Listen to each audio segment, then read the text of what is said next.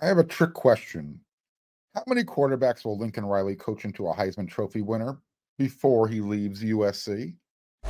You are Locked On Trojans, your daily podcast on the USC Trojans, part of the Locked On Podcast Network. Your team every day.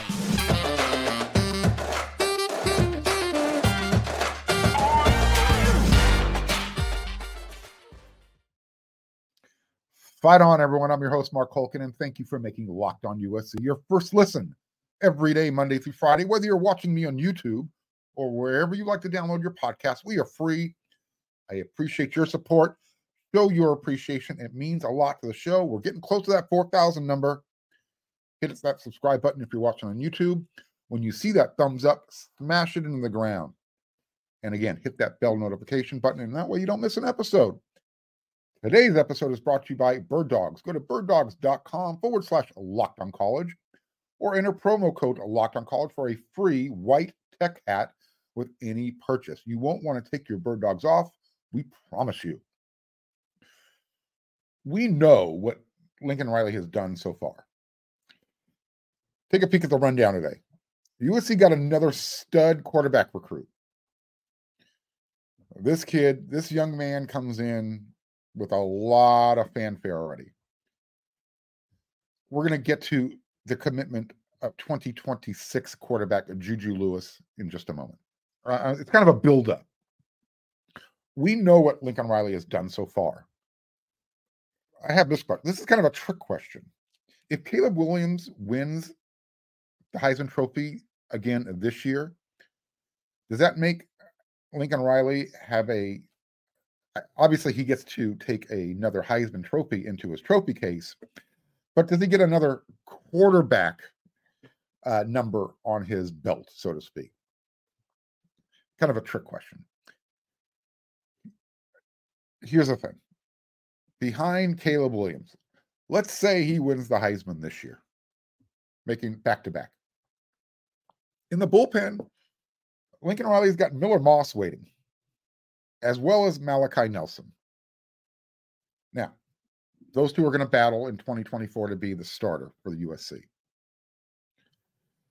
Down on the farm, USC class of 2026, Julian Lewis, possibly class of 2025. He has the necessary credits, school units to reclassify if he chooses to. And I'm telling you, he's going to. And there's also a solid chance that he's going to end up playing his the, the balance of his high school ball, not this year, but next year and the year after uh, in Southern California. So we'll see where he ends up, but there's a good chance he's going to be playing for one of these Southern California high school powerhouses. Could be Mater Dei, could be St. John Bosco, could be Centennial out there in the Inland Empire. We'll keep you updated. Now, for what it's worth, since Riley became a head coach back in 2017, well, actually, I want to back up. Let's let's talk about Juju. Since Riley took over USC's football program, Juju has visited USC four times. So there, there's obviously a relationship that's been built there. Tuesday morning, word came down that Julian Lewis, aka Juju. He's a sophomore. He's going to be a sophomore quarterback in uh, in Carrollton, Georgia. He committed to USC Tuesday morning. Lots of coaches and programs, you know, they can boast about their, you know, the players that they've helped develop into Heisman Trophy winners. Since Riley became a head coach back in 2017, six years ago, he's had five starting quarterbacks. Four of them have been a Heisman Trophy finalist. Three of one. That's a crazy number. So there should be very little argument that Lincoln Riley is a quarterback whisperer. And you don't have to take my word for it. You know, I could build it up. Let's take Juju's words for it at face value. Quote At the end of the day, it's about what Coach Riley does with quarterbacks. This is what he told On3 Director of Recruiting Chad Simmons. Coach Riley develops quarterbacks. He really knows how to manage the room and he knows how to feature guys at that position. The track record he has with quarterbacks really made a big difference in my recruitment. I thought it would be January or next spring before I made my before I made my decision. But the timing and the school just made too much sense. There was no reason to wait any longer. I felt strong about USC. They made me feel like like I was their guy, and the timing just happened earlier than I thought it would. End quote. There you go. On yesterday's show, my everyday viewers and listeners, they're going to remember me talking about Quince Orchard's Jalen Harvey and how he might be close to making a making his choice known. So, fresh off of USC getting their quarterback of the future, class of 2026, probably class of 2025, should he reclassify, there was more recruiting news. We're going to make this episode, the first segment of this episode, all about recruiting. So, as I mentioned, I, I mentioned Jalen Harvey's name on yesterday's episode and how he's close to making a decision. Well, it was little less than two weeks ago that Jalen narrowed his school choices down to three USC, Maryland, and Penn State. Okay. On Tuesday, like I said, it was a big recruiting day for USC, at least news wise. Jalen Harvey uh, told WeAreSC, uh, WeAreSC.com Scott Schrader, this is what he's reporting, that Jalen is going to be in Los Angeles this weekend for the game against San Jose State. 5 p.m. kickoff, just to remind everybody. And the reason Jalen's coming back out is his season doesn't start till the following weekend. So that works out well. So, despite Jalen still not having, and uh, I'm using finger quotes for my listeners, not having an official commitment date set, he did say that he'll be announcing his school choice in the upcoming weeks. So, you would think this uh, has to be a good sign for USC. I mean, if he's willing to come back out for another unofficial visit, remember, someone's paying for that. The last time he came to USC, he uh, it made a pretty big impression. This is what he said: "My interest in USC was already there, but when I went up there, I felt like I was home. I felt like a, I could be myself and the coaches around the coaches and the players. Out of all of my official visits, USC was number one. The people out there in Cali are calm, cool, and collected, and they keep to themselves. That's the kind of person I am. End quote. He continued. I'll probably be, it will probably be this month before the first game or at halftime against Stonebridge, our third game of the season. Our first game was away but our game against Stonebridge is at home. He's talking about when he could make his commitment announcement.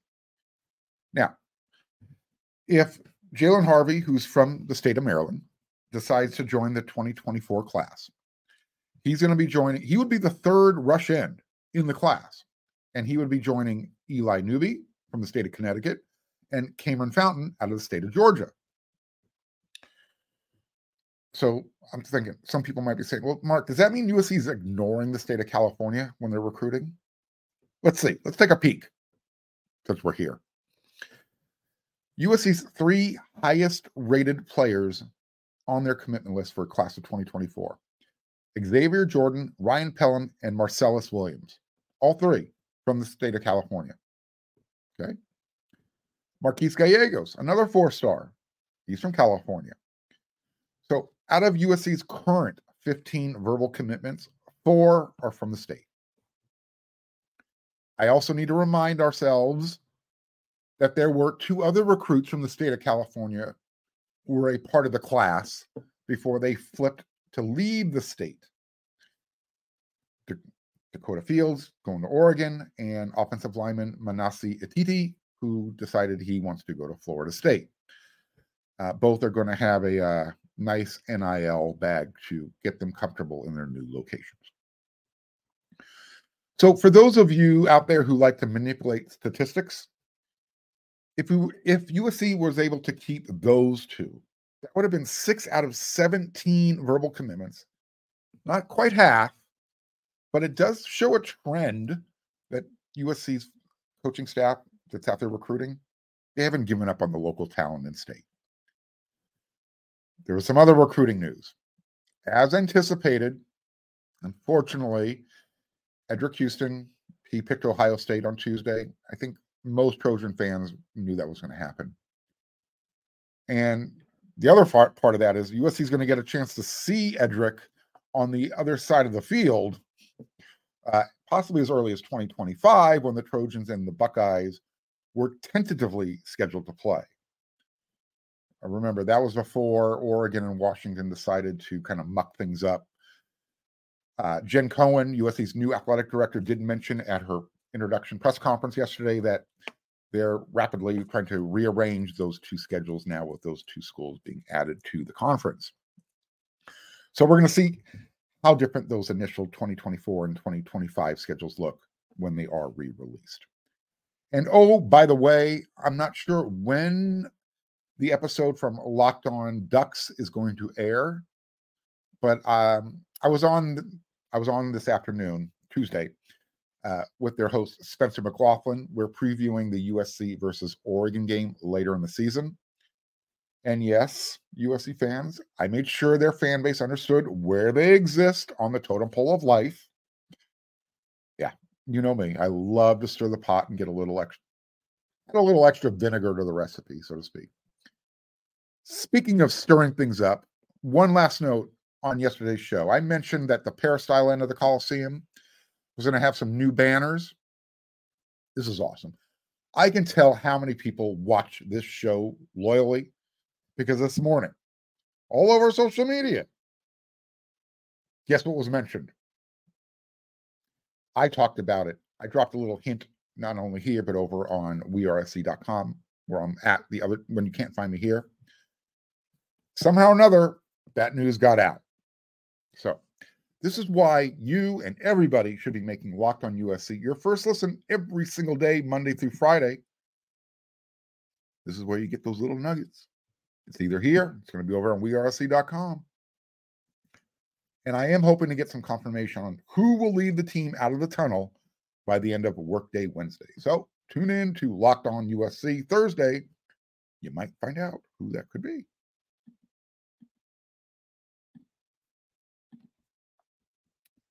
It's summertime, and that means it's time for you to put on your bird dog shorts. Bird dogs makes you look good because they're designed to fit you slimmer through the thigh. No more chafing, no more rubbing. Bird dogs makes you look good because they're designed to fit you slim, slimmer through the thigh, slimmer through the thigh, giving you that sculptured look. But they're going to fit way better and way more comfortable than their competition like Lululemon. And they're definitely fit way better than those regular cotton shorts that are made of stiff, restricting cotton. Bird dogs, you know what else? They also use an anti stink, anti sweat wicking fabric. And that's going to keep you cool and dry all day long because who wants to be sweaty and stinky? There is no trading places. I like wearing my bird dogs because when I look good, I feel good. Go to birddogs.com forward slash locked on college for a free Yeti style tumbler with your order. That's birddogs.com forward slash locked on college. Use the promo code locked on college for that free Yeti style tumbler. You won't want to take your bird dogs off. We promise you.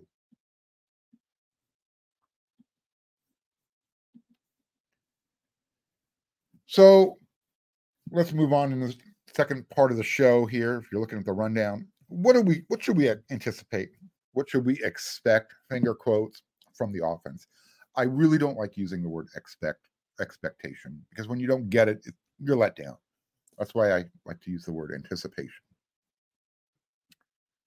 On yesterday's show, we started talking about the defense and what we should anticipate.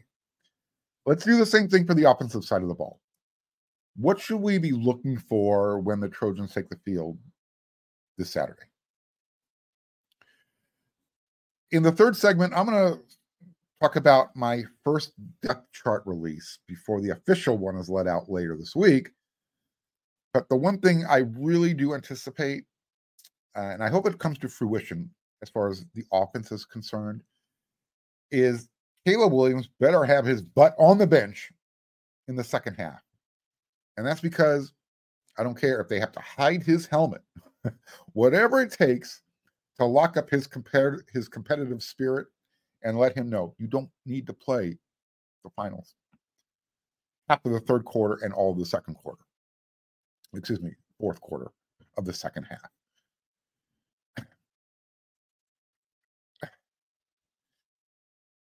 And I look, I don't know how many of you uh, head on over and watch Inside the Trojan Huddle.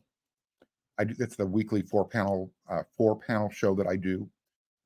Uh, but my partner in crime, Chris Arledge, um, he said it best, and I agree with him. There better not be one designed run call with Caleb Williams' number. There is absolutely no reason why he or anybody on the first string should be playing past the first offensive series in the second half. I look at it this way. If USC gets five or six offensive series in the first half, which I think would probably be a low number, uh, I anticipate USC's deep defense giving them at least two more extra opportunities. So seven or eight offensive series in the first half. I anticipate a touchdown on each one of their first half drives. Look, I'm not trying to, you know, come down really hard on San Jose State, but they don't match up. And Caleb Williams and Lincoln Riley and this offense, it's going to be really good. There's a reason USC is considered a 30 point favorite. So if they score touchdowns on their seven or eight drives of the first half, they're obviously well on their way to putting up 50, 50 plus for the game. So if they come out in the second half and score on their first offensive series, Caleb Williams, sit down, as well as the rest of the starters. You're done for the game. It's let's get the backups on the field so they can earn some really valuable repetitions that that's really going to help out with the depth charts later into the season. Don't forget, you can play up to four games at any point of the season and not burn your red shirt. The key word that I talked about in that last thing about helping up the depth charts, keyword depth. The coaching staff needs to see who they who they can count on, who can make an impact on offense. That's what we're looking for in this game especially on the offensive line. As far you know, as far as the offensive line is concerned, this is what I want to see. How well are they playing as a unit? And are they playing behind the sticks? What do I mean by playing behind the sticks? No holding calls. And I don't I do not want to see any more than two illegal procedure calls for the entire game.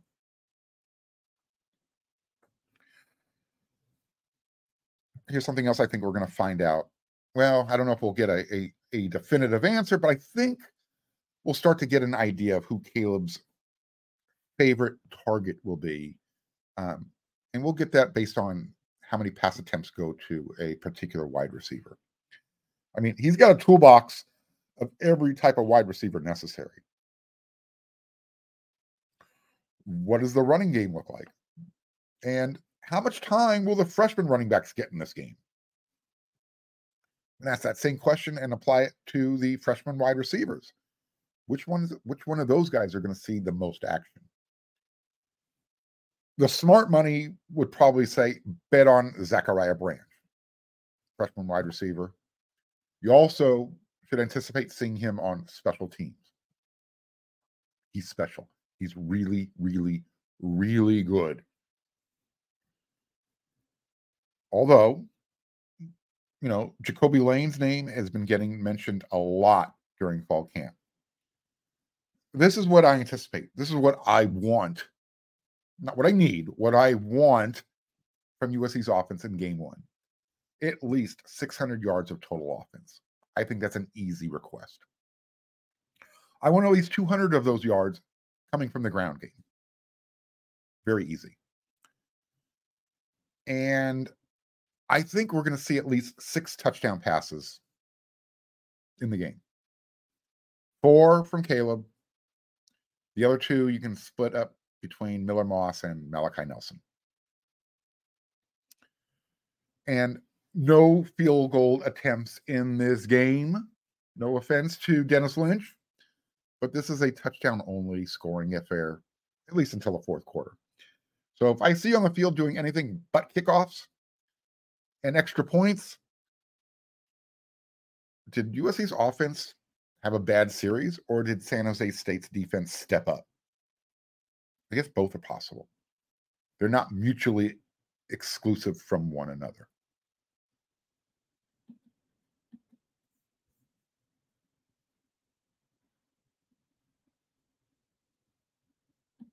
All right. Let's uh start talking about the depth chart.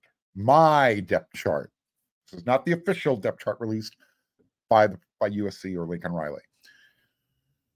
On Monday night, um, Lincoln Riley is a part of the Trojans Live radio show. It's hosted by Jordan Moore and Keely Eure and oh gosh, why am I having a brain fart? Shaun Cody. I apologize, Shaun. Those are the three people who typically host the Trojans Live radio show. This is what Lincoln Riley said Monday.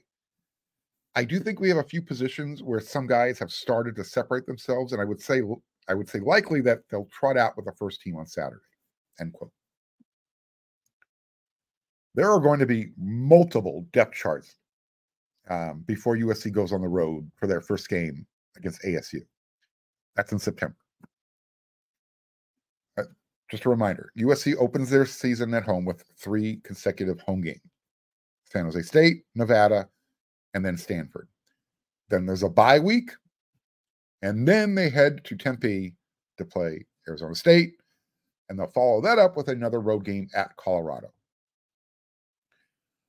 I'm positive things will start to settle in by by the Stanford game. I think Lincoln Riley will have a pretty good idea of who his first first team and second team guys are. I think it's a good idea now. Those first two games will really solidify it.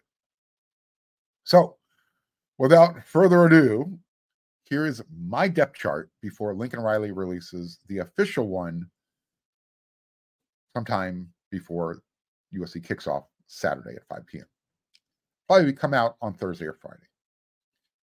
Here is the quarterback depth chart for the San Jose State game. And you can literally, you can write this one down in pen. No need to put in pencil, scratch anything out. Caleb Williams, Miller Moss, Malachi Nelson in that order. And we might even see a little bit of Jake Jensen, who I don't know if people know this. Out of high school, he signed with Brigham Young, BYU. He then took a two year mission. So we'll see uh, by the end of the year, you know, how much of his quarterbacking, how many, how much of those quarterback skills have come back. How many wide receivers is USC going to trot out when they take the field? Three or four? Is it going to be a three or five, four wide receiver set? I don't think they're going to send five out there. I'm going to go with the four wide receiver set. Here are your starters Dorian Singer, Brendan Rice, Tahj Washington, and Michael Jackson III, or Mario Williams. There's your first or of the depth chart season. I hate when I hate when they do that. But that just shows you that there's very little separation, and whoever practices better during the week typically ends up being that first guy out there. That's the determining factor. That and injuries. Plus, um, there's Kyron Hudson. You've got Raleek Brown, Zachariah Branch, Deuce Robinson, Ja'Kobi Lane, Makai Lemon. Did I forget anybody? If I did, I apologize. Quote, typically, this is Lincoln Riley again. Even if you have a good room, you might have a couple of guys that aren't quite ready to play. The reality is, every one of the freshmen are ready to play. Every one of the transfers are ready to play. And every one of the guys we brought back are ready to play. Obviously, it's a good problem to have. We'll have guys in and out of the lineup. We'll, we'll use those guys in a lot of different ways.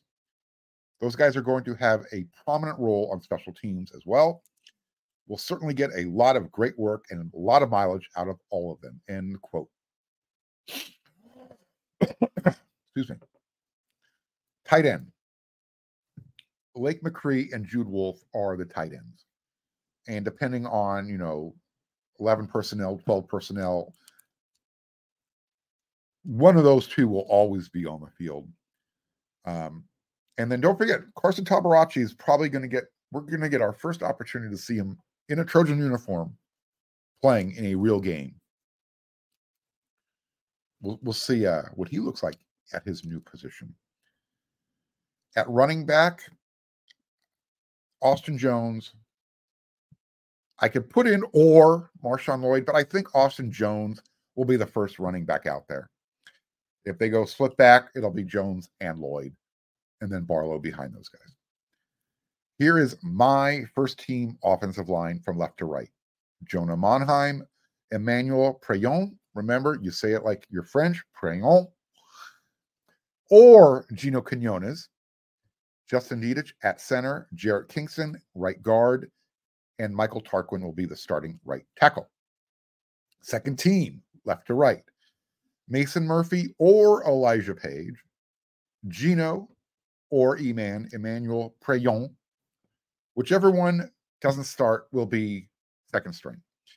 Center backup for this game will probably be Gino.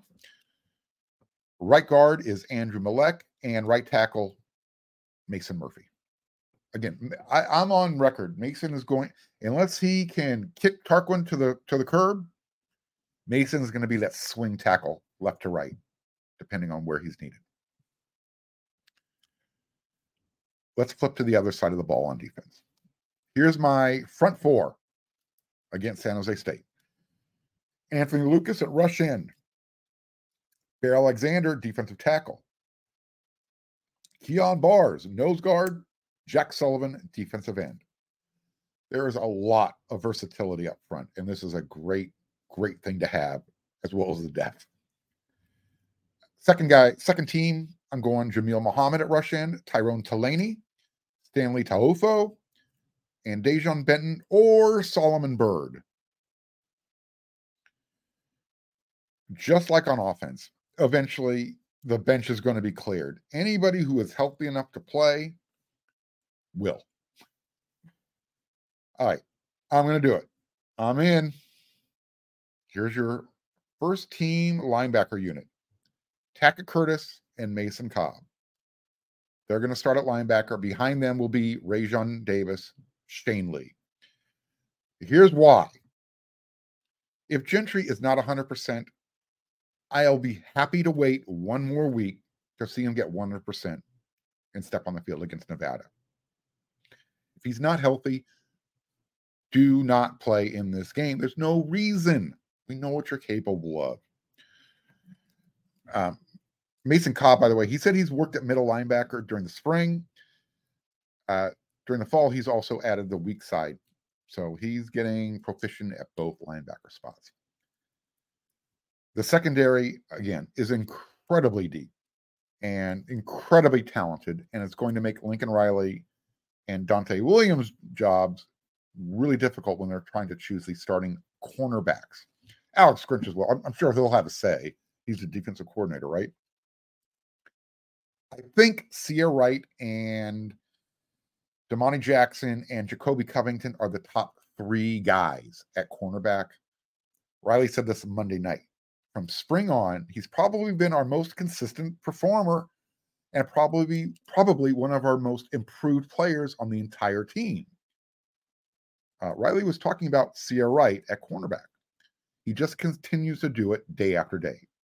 So I'm going to go based on Lincoln Riley, Ceyair Wright, and Domani Jackson.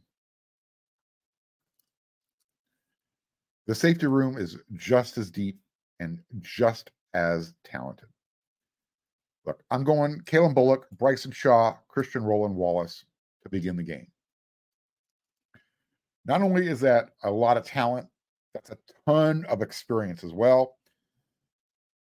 The next group in, it they might not be as experienced, but they are big and fast across the board. My second unit at safety, Zion Branch, Anthony Beavers, Christian Pierce. By the way, uh, you might not be aware of this.